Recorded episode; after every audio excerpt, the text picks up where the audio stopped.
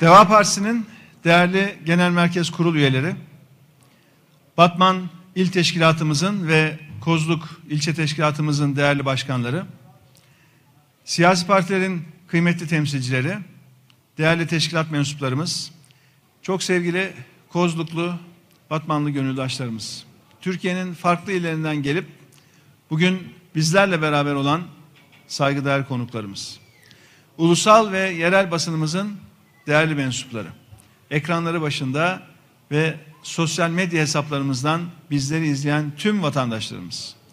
Hepinizi en içten duygularımla selamlıyor. Kozluk Teşkilatımızın birinci olağan ilçe kongresine hoş geldiniz diyorum.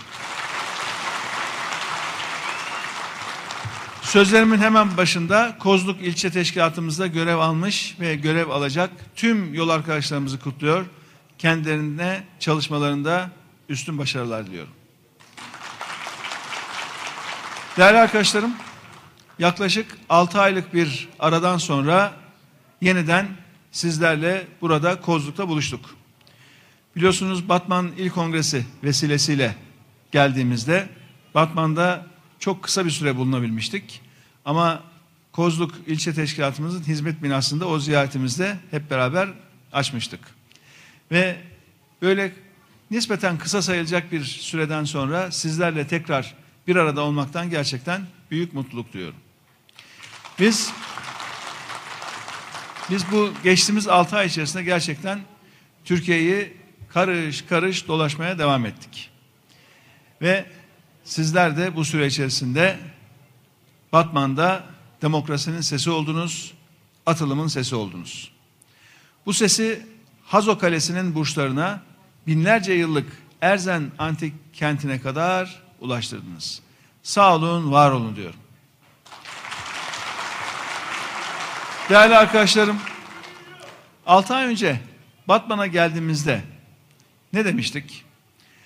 Memleketin başına musallat olmuş bu iş bilmez ortakların kötü bir huyunu paylaşmıştık. Biliyorsunuz bunlar aslında iki ortak ama bir de üçüncü ortak var ya hani rotayı çiziyorum diyen. Şimdilik onu bir kenarda tutalım ama ikinci ortağı ben krizler ortağı, krizlerin ortağı ifadelerini daha çok kullanıyorum. Biliyorsunuz nerede bir kriz olsa artık o ortak işin içinde. Ufukta kriz görünce ortak olası mı geliyor? Yoksa krizler o ortak olunca mı çıkıyor memlekette? Onu da artık sizin takdirinize bırakıyorum. Ne demiştik değerli arkadaşlar? Bunlar el ele veriyor. Beğenmedikleri herkese hain düşman damgasını yakıştırıyorlar demiştik. Aylarca söyledik bunu. Peki bu kötü huydan vazgeçtiler mi? Hayır. Akılları başlarına geldi mi? Hayır. Aynı tas, aynı hamam. O günlerde de ülkenin başarı hanesine tek kelime yazamadıkları için haftanın düşmanı panosu vardı biliyorsunuz. Durmadan her hafta birilerinin ismini yazıyorlardı. Aynı alışkanlığa devam ediyorlar. O gün bugündür memleketin tek bir sorununa çözüm üretebilmiş değiller. Tek bir sıkıntısını giderebilmiş değiller. Varsa yoksa amaset. Varsa yoksa ötekileştirme. Varsa yoksa kutuplaştırma. Sürekli düşman arayışı. Düşman yoksa düşman üretme. Ama o düşman panosu arkadaşlar, haftanın düşman panosu hiç boş kalmıyor. Hatırlayın 6 ay önce korona döneminde canla başla çalışan fedakar sağlık emekçilerimize hain diyorlardı. Tabipler Birliği var ya, Tabipler Birliği ısrarla, inatla pandemiyle ilgili gerçek rakamların farklı olduğunu söylüyordu. Hükümetin açıkladığı rakamlar gerçeğe yansıtmıyordu. Gerçekler işlerine gelmediği için de ne diyorlardı Tabipler Birliği'ne? Bunlar hain. Hatta terörist ifadesini bile kullandılar bakın meslek örgütüne. Terörist dediler. Sonra bir baktık geçenlerde Boğaziçi Üniversitesi'nin öğrencileri yine o düşman tablosuna, düşman panosuna yazıldı. Küçük ortak geçenlerde hızını da alamadı. Beğendiği bir karar olmadı diye, istemediği bir yönde karar verdi diye Anayasa Mahkemesi'nde hemen damgaladı. Düşman panosuna yazdı ve ne dedi? Anayasa Mahkemesi derhal kapatılsın dedi. Şimdi çıkmışlar Kanal İstanbul projesine karşı çıkan kim varsa hemen Cumhuriyet düşmanı, Atatürk düşmanı diye damgalıyorlar. İşi böyle götürüyorlar. Böyle yürütüyorlar. Bu işe bilim insanları ne diyor? Bu işin kapsamlı bir çevre analizi yapıldı mı? Deprem güvenlik konularında tehlike analizi yapıldı mı? Uluslararası hukuktan kaynaklanan riskler var mı diye hiç ilgilenmiyorlar. Bugün Sayın Erdoğan çıkmış grup toplantısında yine Kanal İstanbul'u öve öve bitiremiyor. 500 bin şehirlik, 500 bin kişilik kent kuracağız diyor. Gayrimenkul, bakın proje, yine rant projesi. Ve bahsettiğim bu konulardaki riskler, yani çevre riski, deprem riski, dış güvenlik riski, uluslararası hukuk riski. Bunların hiçbirisiyle ilgili henüz kamuoyuyla paylaşılmış tatmin edici bir çalışma, bir analiz yok. Kafalarına koymuşlar. İnatla ve ısrarla bu projeyi yapacağız diyorlar. Ve kendi istedikleri türden raporlar hazırlansın, yazılsın diye de sürekli olarak bürokrasiye baskı yapıyorlar. Sonra ne oluyor? Çıkıyor 126 tane emekli büyükelçi Montreux açısından sakıncalı olduğu ile ilgili bir açıklama yapmak durumunda kalıyor. Niye? Çünkü Dışişleri Bakanlığı baskı altında. Üretemiyor. Analiz yapıp da hükümetin önüne koymaktan korkuyor, çekiniyor. İş emeklilere kalıyor. E arkasından bakıyoruz bu 104 amiral meselesi. Evet bu ülkede ifade özgürlüğü var. Anayasal bir hak. Ama bu söylenenlerin, yazılanların, açıklananların işin ucunun nereye gideceğini ve hükümetin bunu alıp da nasıl Kanal İstanbul lehine kullanacağını az çok hesap etmeleri gerekirdi. Biz bunu en hafifinden bir basiretsizlik olarak değerlendiriyoruz. Ve değerli arkadaşlar maalesef maalesef bu hükümet nerede bir arazi görse, nerede bir boş yer görse hemen rant gözlüklerine bakıyor ve rant gözlükleri de o meseleye bakıyor. Ve inanın çok üzülüyoruz. Bakın bu ülkenin tarım üretimi yetersiz. Bu ülkenin topraklarının suyla buluşması gerekiyor. Su kanalları gerekiyor. Çatlamış, kurumuş toprakların suyla buluşması gerekiyor. Ama biz su dedikçe, kanal dedikçe onlar dönüyor, dolaşıyor. Kanal İstanbul diyor. Niye? gayrimenkul projesi, rant projesi ve o proje böyle mıknatıs gibi ilgilenen kim var kim yoksa içine doğru çekiyor. Bakın böyle büyük projeler değerli arkadaşlar kuşkusuz çok iyi teknik analizlerle yapılır. Sağlam hukuki analizlerle yapılır. Çevre analizleriyle yapılır. Önce teknik analizler yapılır. Projenin fizibilitesi ortaya konulur. Ondan sonra siyasi karar alınır. Bunlar tam tersten çalışıyorlar. Önce bir kafayı takıyorlar. Hele rant varsa zaten vazgeçilmek mümkün değil. Ondan sonra o kafaya taktıkları projenin olması için ne var ne yoksa ne tür rapor gerekiyorsa getirin şu raporları altına koyalım gönderelim diyorlar. Bakın bu baskıyla iş yaptırma var ya baskıyla iş yaptırma. Geçenlerde gördük işte. Bir siyasi partinin kapatılması ile ilgili Anayasa Mahkemesi'ne bir başvuruda bulunuldu biliyorsunuz. Savcılık bir başvuruda bulundu. Belli ki Nasıl bir baskı geldiyse, nasıl elleri ayaklarına dolaşıp bir dosya hazırlatıp gönderdilerse, Anayasa Mahkemesi daha birkaç gün içerisinde hazırlanan dosyanın usule uygun olmadığını, alelacele hazırlanmış olduğunu karar verdi ve hemen dosyayı geri gönderdi. Niye? Siyasi baskıyla yapılıyordu onun için. Bakın, kuşkusuz demokratik sistemlerde siyasetin nihai karar verici olması çok önemlidir. Nihai kararı seçilmiş siyasetçiler verir. Ama o kararın şekillenme süreci, o kararın oluşma süreci sağlam teknik analizlerle olmalıdır. Hukuki analiz, çevre analizi, deprem analizi, güvenlik analizi. Bunlar yapılır. Raporların hepsi temiz ve düzgün raporlar olarak çıkar. Bağımsız ve tarafsız raporlar olarak ortaya konulur. Ondan sonra nihai siyasi karar verilir. Ben istiyorum olsun demekle, inatla, bu memleketin yarınlarını siz riske atamazsınız. Hele hele rant gözünüzü kararttı diye kendinizi ve bu ülkeyi riske atamazsınız. Bu ülkenin milletini, bu ülkenin vatandaşlarını riske atamazsınız. İstanbul gibi en büyük nüfusun yaşadığı ve toplam ekonomik faaliyet olarak çok kritik bir önemi haiz bir şehrin bir ada haline getirilip sadece köprülerle bağlı bir ada haline getirilip bundan sonraki süreçte risk yönetiminin nasıl yapacağınızı ortaya koymazsanız biz sesimizi yükseltiriz. Biz sağlam analiz, sağlam çalışma istiyoruz deriz. Bu millet olarak bizim hakkımız. Vatandaşlarımızın hakkıdır. Fakat değerli arkadaşlar maalesef iş tutuş tarzları çok çok yanlış. Onun için bu ülke hiçbir sorunu çözemiyor. Onun için bu ülkede hem hukuk, hem adalet, hem özgürlük sorunu var. Onun için bu ülkede hem işsizlik sorunu var, hem yoksulluk sorunu var, hem hayat pahalılığı var.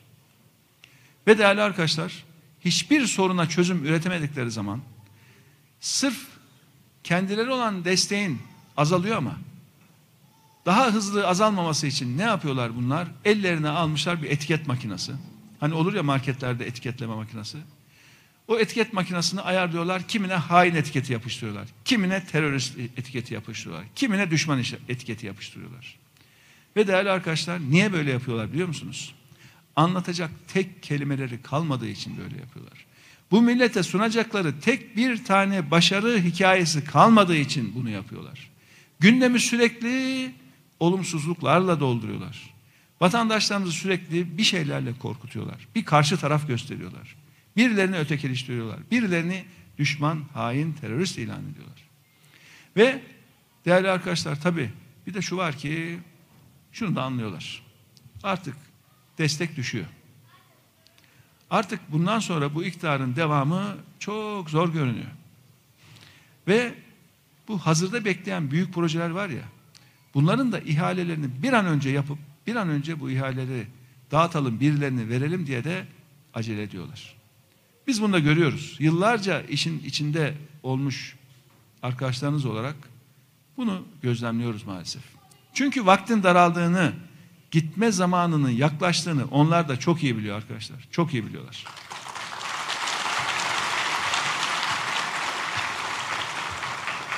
İtiraz eden olduğu anda da ne yapıyorlar? Hemen ellerindeki iktidar gücünü kullanıyorlar. Aykırı her fikri susturmaya çalışıyorlar.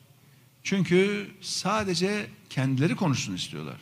Kendileri çalıp kendileri oynamak istiyorlar. Gazeteler onların istediğini yazsın.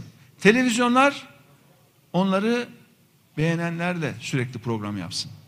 Ve değerli arkadaşlar tek kişi gecenin bir yarısı kafasına göre karar alsın ve kimse de sesini çıkartmasını istiyorlar. İstekleri böyle bir Türkiye. Fakat lafla peynir gemisi yürümüyor.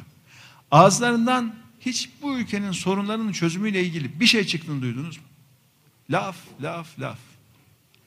Ve bakın ne yaptılar? 1 Mart tarihinde alelacele bir insan hakları belgesi açıkladılar. İnsan hakları eylem planı harcadılar değil mi? Ve bu açıkladıkları insan hakları eylem planına bakın. Bir de o gün bugündür memleketin yaşadıklarına bakın. Arkasından bir ekonomi paketi açıkladılar. Bu ekonomi paketinden ne çıktı? Şöyle bakın, vergi artışları çıktı. Özel tüketim vergisini değerli arkadaşlar yüzde 33 artırdılar. Bu iletişim vergisi var ya, diğer adıyla özel iletişim vergisi yüzde 33 oranda artırdılar. Kurumlar vergisini yıl başladıktan sonra gelmişiz Mart ayına, Nisan ayına bu yılın kurumlar vergisini artırdılar. Hukukta böyle bir şey yok. Vergi hukukunda böyle bir şey yok. Yıl başladıktan sonra siz o yıla ait vergi oranlarını değiştiremezsiniz. O zaman kimse bu ülkeye güvenip de yatırım yapmaz. Siz oyunun kuralını oyunun ortasına değiştiremezsiniz. Kurumlar vergisini dediler 2021 yılı için yüzde 25'e çıkarıyoruz. Ben yaptım oldu. Ondan sonra diyorlar ki yatırım gelsin. Yatırım olsun.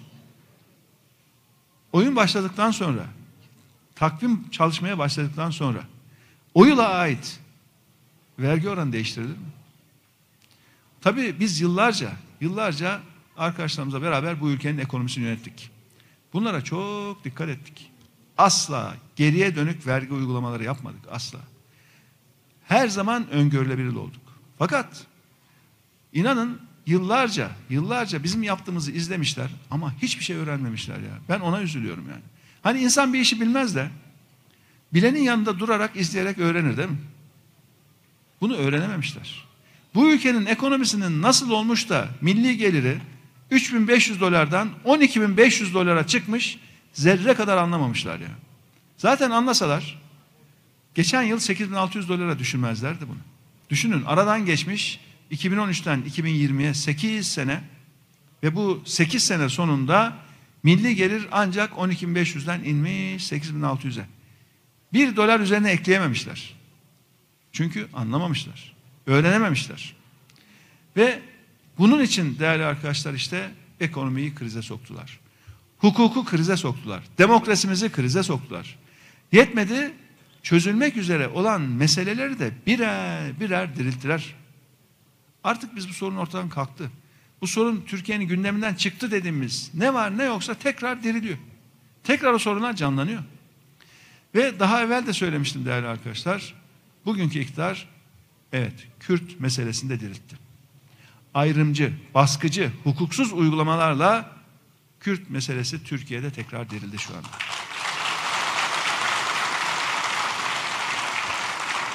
Daha daha birkaç ay evvel Diyarbakır'da demiştim ki Kürt meselesini dirilten bu hükümeti hiç kimse hayırla anmaz artık demiştim. Biz bunu söyledikten sonra yani Diyarbakır İl Kongremizden sonra çıktı Sayın Erdoğan ne dedi? Sanırım Kasım ayının ortalarıydı. Şöyle bir izleyelim. Bir kez daha tekrarlıyorum. Bu ülkede Kürt sorunu yoktur. Tarih 25 Kasım 2020. Bakın bir kez daha tekrarlıyorum. Biliyorsunuz Sayın Erdoğan yanlış tezlerinde hep ısrar ediyor. Aynı ekonomide olduğu gibi o meşhur bir tezi var ya hani. Faiz sebep midir sonuç mudur tezi. O tezi bastırdığı için bu ülkenin ekonomisi battıkça batıyor. Hem faiz yükseliyor hem enflasyon yükseliyor. Hem kurlar yükseliyor bu ülkede. Aynı yanlış tezini burada da ısrarla, inatla savunmaya devam ediyor. Bakın daha evvel de aynısını söylemiş. Tekrar ettiği açıklamaya bakalım. Ne demiş onu da bir izleyelim. Ne Kürt sorunu ya? Artık böyle bir şey yok. Kardeşim neyin eksik senin? Ben buradan Sayın Cumhurbaşkanı'na sesleniyorum. Sürekli aynı nakaratı tekrar edeceğinize, şöyle hele bir gelin Batman'a, hele bir Kozluğa gelin. Ya şu Şırnak'a gelin hele bir. Diyarbakır'a gelin, Hakkari'ye gelin. Vatandaşlarımıza sorun. Senin sorunun var mı diye. Bir sorun. Ve sonra anlayın. Sonra anlayın. Kürt meselesi var mıymış, yok muymuş anlayın.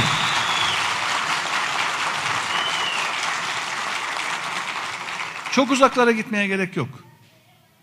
Kürt sorunun olup olmadığını bizim Kürt vatandaşlarımıza sorun. Cevabı onlardan alacaksınız. Ama bunun için konuşuyor olmanız lazım. Buralara daha sık geliyor olmanız lazım. Biraz çarşı pazar dolaşıyor olmanız lazım. Kürt gençlerimize şöyle oturup bir çay içmeniz lazım. Bizim yaptığımızı yapmanız lazım ki bu ülkenin gerçeklerini yerinde görün, tespit edin.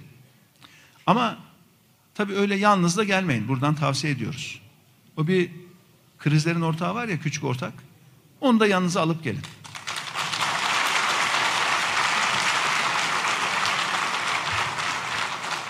O da gelmiyor hiç buralara. Ha?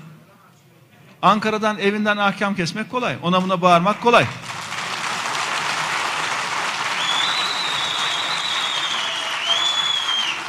Hatta hatta diyoruz ki bir de üçüncü ortak var ya hani rotayı çiziyorum diyen. Onu da katın heyete. Şöyle bir üçlü dolaşın buraları. Bir görün. Bir anlasınlar. Bir görsünler bu ülkenin gerçeklerini. Ama öyle çok büyük koruma kalkanlarıyla, koruma ordularıyla gelmeyin. Başka şehirlerden otobüsle yandaş taşımacılığı da yapmayın. Gelin bir görün. Konuşun insanlarla. Halkın arasına bir çıkın. Bir çıkın ki size Kürt vatandaşlarımız sorun var mıymış, yok muymuş anlatsınlar, izah etsinler. İşte biz değerli arkadaşlar, biz buraya sadece sorunu konuşmaya gelmedik. Bu ülkedeki sorunların tümünü görüyoruz, dinliyoruz. Ama aynı zamanda çözmek için de çalışıyoruz, uğraşıyoruz. Bakın daha pazartesi günü akşam Şırnak'ta sivil toplum temsilcilerimizle oturduk. Çok geniş katılımlı bir toplantı yaptık. Herkes vardı. Muhtarlardan tutun bütün meslek örgütleri vardı. Bugün sabah Batman'da Tabipler Odası Başkanı'ndan tutun da Mimarlar Mühendisler Odası'na kadar, Ticaret Sanayi Odası'ndan tutun borsaya kadar, Baro Başkanımıza kadar, Batman'ın tüm kesimlerini temsil eden meslek örgütü başkanlarımız hepsi sabahleyin bizlerleydi. Ben onlara sordum bakın biz konuşuruz anlatırız ama dedim biz sizi buraya dinlemeye geldik. Anlamaya geldik. Sadece sorunları söylemeyin. Çözüm öneriniz varsa onları da anlatın ki biz dersimizi iyi çalışalım. Ve bunu bir defa oturarak bir defalık bir buluşma olarak da yapmayalım. Bir sürekli periyodik bir çalışma haline getirelim. Ancak bu ülkenin sorularını böyle çözebiliriz. Ortak akıl arayışıyla çözebiliriz. İstişareyle çözebiliriz. Ankara'dan bir gece yarısı atılan tek imzalarla, bir kişinin attığı imzalarla bu ülkenin sorunları çözülmez. Bu ülke büyük bir ülke. 84 milyonluk bir ülke. Değerli arkadaşlarım 84 milyon birden büyüktür. Hesap çok açık.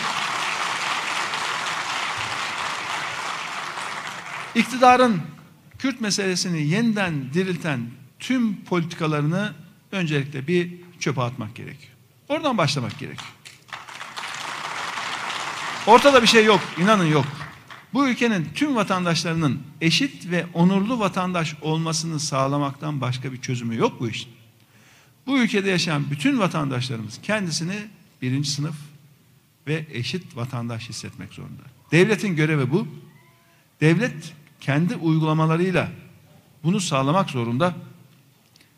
Etnik, dinsel, bölgesel her türlü ayrıma son vermek zorundayız. Biliyorsunuz bunlar Kürtçe dilini sadece partili cumhurbaşkanına ilanı aşk ederken hatırlıyorlar. Diyarbakır'da sura astılar değil mi? Ama sonra kadına şiddeti önleme ile ilgili bir uygulama yapıyorlar. Türkçe dışında beş tane dil var. Fransızca bile var içinde fakat Kürtçe yok. Asıl kadının can güvenliği söz konusuyken bununla ilgili bir uygulama ki uygulama önemlidir, yerindedir de ama yani Kürtçeyi her zaman hatırlayın. Vatandaşlarımıza hizmet söz konusuyken, hele hele kadının canı söz konusuyken, kadına şiddet söz konusuyken bunu hatırlayın. Biz bu topraklarda konuşulan ana dilleri çatışma konusu olmaktan çıkartacağız.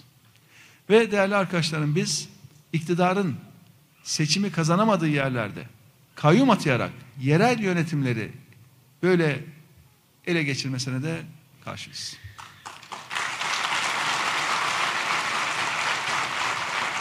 Milyonlarca seçmenin oyunu yok sayan, gasp eden haksız kayyum politikasında sona erdireceğiz. Çünkü biz seçmen iradesinin her türlü iradenin üstünde olduğuna inanıyoruz. Yerelin sorunlarını en iyi yerelin bileceği bilinciyle yerel yönetimlerinde daha çok yetkiye sahip olması gerektiğini düşünüyoruz. Demokrasimizin ancak böyle güçleneceğine inanıyoruz. Ve demokrasimizin asli unsur olan sivil toplum kuruluşlarımızı, meslek örgütlerimizi de demokrasinin olmazsa olmaz unsurları olarak görüyoruz. İfade hürriyeti başta olmak üzere vatandaşlarımızın bütün temel hak ve özgürlüklerini olduğu gibi tanıyacağız. Hiçbir hakkı pazarlık konusu etmeyeceğiz. Biz bu halkın yöneticilerin hukuksuz baskı politikaları ile terör örgütünün tehdidi arasına sıkışmasına karşıyız. Onun için buradayız. Ve kalbinin sıcaklığı sesine yansıyan, her defasında yüreğimizi titreten ve 22 yaşında terör örgütünün katlettiği müzik öğretmenimiz Aybüke Yalçın içinde buradayız. Biz biz bu topraklara ölümü layık görenlere karşı durmak için buradayız. Ve değerli arkadaşlar biz siyasetin önünü açmak için Kürt meselesini siyaset kanalıyla çözmek için buradayız.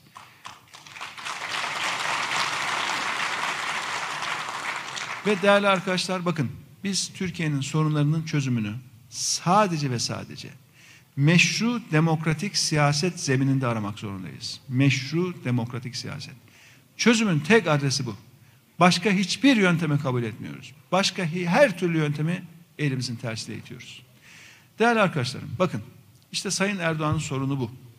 Kürt meselesini yok sayarken, inkar ederken başka ne demişti? Şöyle onu da çok kısa bir izleyelim. Türk'ün de sorunu var. Laz'ın da sorunu var. Abazan'ın da sorunu var. Boşnağın da sorunu var. Laz'ın da sorunu var. Hepsinin sorunu var.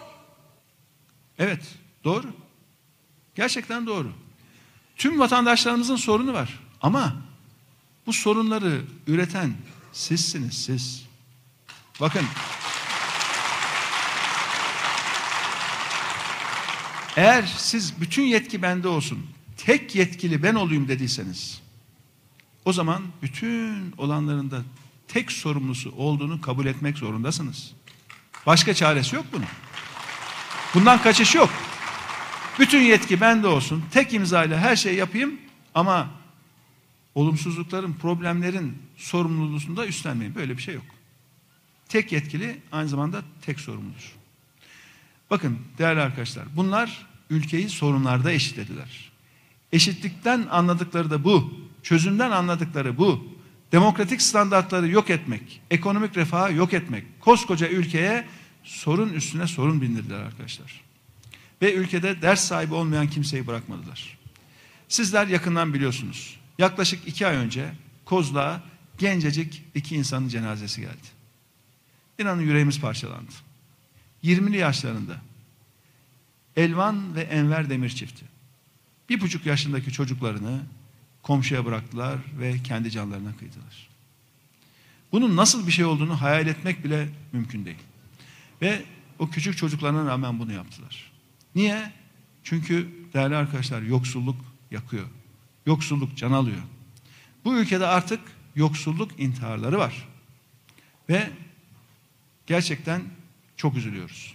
Bu ülkede yaşayan insanlar bu ülkede yaşadıkları için yaşamaktan vazgeçiyorlar bakın. Bunun ne kadar acı olduğunu düşünebiliyor musunuz? Yaşatan bir ülke değil, yaşamdan vazgeçiren bir ülke oluyor bu ülke. Bunu bu halk hak etmiyor. Bizim vatandaşlarımız bunu hak etmiyor. Hani diyordu ya, Türk'ünde, Laz'ında, Boşnağ'ında sorunu var diyordu ya. Doğru söylüyor, var. Yoksulluk intiharları var. Batman, Erzincan, Samsun, Kocaeli, İstanbul, Hatay, Çorum falan dinlemiyor. Yoksulluk hızla artıyor bu ülkede. Niçin? Ekonomi yönetiminde yanlış bir tezin ısrarla, inatla dayatıldığı için bu yoksulluk artıyor. Bunu görün artık diyoruz. Tek bir kişinin illa taraflı olacağım.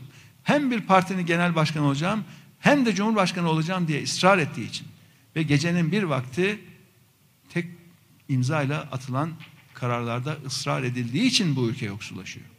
Şu yoklukta, şu yoksullukta milyarlarca dolar parayı Kanal İstanbul'a harcayacağız diye inat ediyorlar bakın ya. Gerçekten yazıktır, günahtır. Ülke bu durumdayken, bir ekonomik krizin dibindeyken milyarlarca dolar o projeye para harcayacağız diye inat ediyorlar, ısrar ediyorlar. Anlatmaktan dilimizde tüy bitti.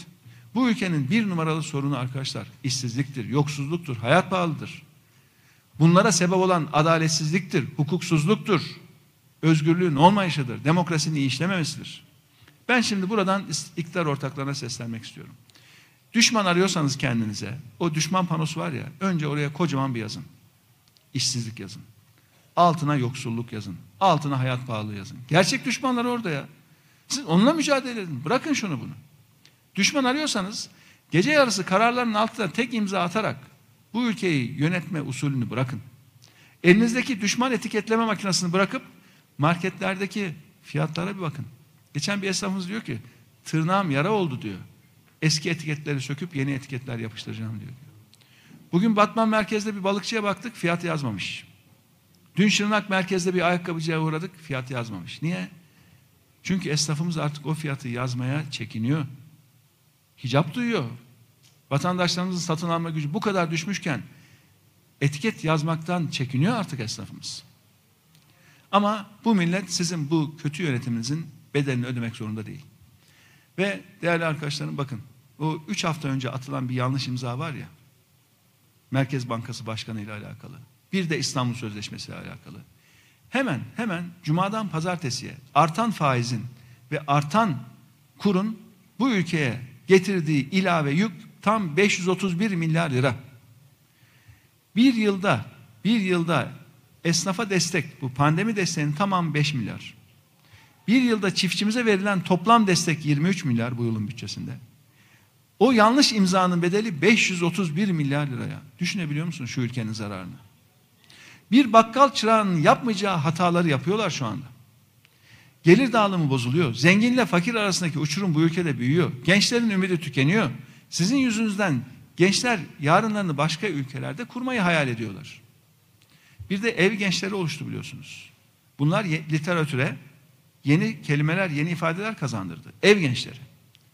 Üniversiteyi bitirmiş, iş arayan, iş bulamayan gençler. İş aramaktan vazgeçtiği için evde oturan gençler, ev gençleri. Maalesef. Ve artık bu saatten sonra bu millete yapacağınız en büyük iyilik artık yavaş yavaş bu emaneti devretmeye hazırlanmaktır. Yapacağınız en iyi iyilik budur. Değerli arkadaşlarım, bakın biz kalkınma deyince öyle 3-5 kişinin zenginleşmesini kastetmiyoruz. Biz ülkenin topyekün zenginleşmesinden bahsediyoruz. Bizim anladığımız ekonomik büyüme vatandaşımıza daha iyi eğitim, daha iyi sağlık olarak dönen bir ekonomik büyümedir. Ve büyüme, ekonomik kalkınma ancak güvenle olur. Güven, güven. Siz güveni zedelediniz. Siz bu ülkenin istikrarına zarar verdiniz. Ve değerli arkadaşlarım, özetle şunu söylemek gerekiyor ki herkes en iyi bildiği işi yapıyor. En iyi bildiği işi de yapmaya devam edecek. Onlar laf üretmekte iyi, laf üretecekler. Tamam. Ama bu memlekete hayırları dokunmayacak. Onlar ayrıştıracak. Onlar kutuplaştıracak. Biz de iyi bildiğimiz bir işi yapacağız. Ne yapacağız? Deva Partisi de birleştirecek. Onlar ötekileştirecek. Onlar vatandaşı susturmaya çalışacak. Deva Partisi vatandaşımıza gönlünü açacak, dinleyecek, görecek. Onlar sorunları çözemeyecek. Bahane uyduracak. Deva Partisi her yerde çözümü anlatacak. Onlar üzülerek söylüyorum ki vatandaşlarımızı yoksullaştıracak. 3-5 kişiyi zenginleştirecek. Deva Partisi vatandaşlarımızın topyekün zenginleşmesi için çalışacak. İşte bu yüzden durmuyoruz, durmayacağız. Çalışıyoruz, çalışacağız. Önce güveni sağlayacağız. Hukuku tesis edeceğiz. Eğitim sistemini düzelteceğiz. Ardından işsizliği, adaletsizliği, yoksulluğu ve geçim sıkıntısını ülkemizden def edeceğiz. Herkes kendisini bu ülkenin özgür ve eşit vatandaşı hissedecek. Ayrımcılık ve haksızlık son bulacak. İşte Deva Partisi tüm kadrolarıyla genel merkezinden il ilçe teşkilatlarına kadar, mahalle temsilcilerine kadar, sandık bölgesi temsilcileri kadar tüm kadrolarıyla bunun için çalışıyor. Çünkü biz emaneti teslim almaya en güçlü şekilde demokrasi ve atılım demeye ülkemizi ayağa kaldırmaya geliyoruz.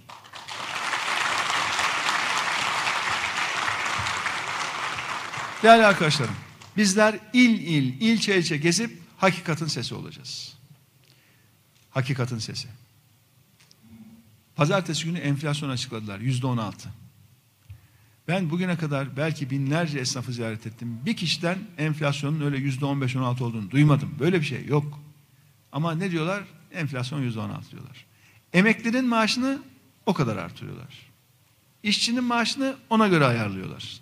Sabit gelirleri açıkladıkları enflasyon oranında maaşlarını ayarlıyorlar. Ama gerçek enflasyon başka, çarşı pazar enflasyonu başka. Onun için satın alma gücü düşüyor. Onun için vatandaşımız yoksullaşıyor. Ve biz hakikati anlatacağız. Bu milletin aklıyla, onuruyla, gururuyla alay eden zihniyeti gittiğimiz her yerde milletimize izah edeceğiz. Aziz milletimize kulak vereceğiz. Toplumun gerçek gündeminden asla sapmayacağız. Biz Deva Partisi olarak bu ülkenin tek umudu olduğumuz bilinciyle çalışıyoruz, çalışmaya devam edeceğiz. Çünkü Deva Partisi kadınlarla, gençlerle, çiftçilerle, emeklilerle, öğretmenlerle, işçilerle, esnafla eşitlik için, adalet için, özgürlük için yola çıktı. Çözüm haritamız belli. Çözümün sözcüsü bizler olacağız. Ayrışmayacağız, ayrıştırmayacağız. Toplumu kutuplara ayırmayacağız. Hep beraber Türkiye'nin yaralarını saracağız. Biz Türkiye'nin haysiyetli insanlar için buradayız. Artık Türkiye'nin devası var. Kozluğun da devası var ve biz hazırız. Hepinize çok çok teşekkür ediyorum. Sağ olun.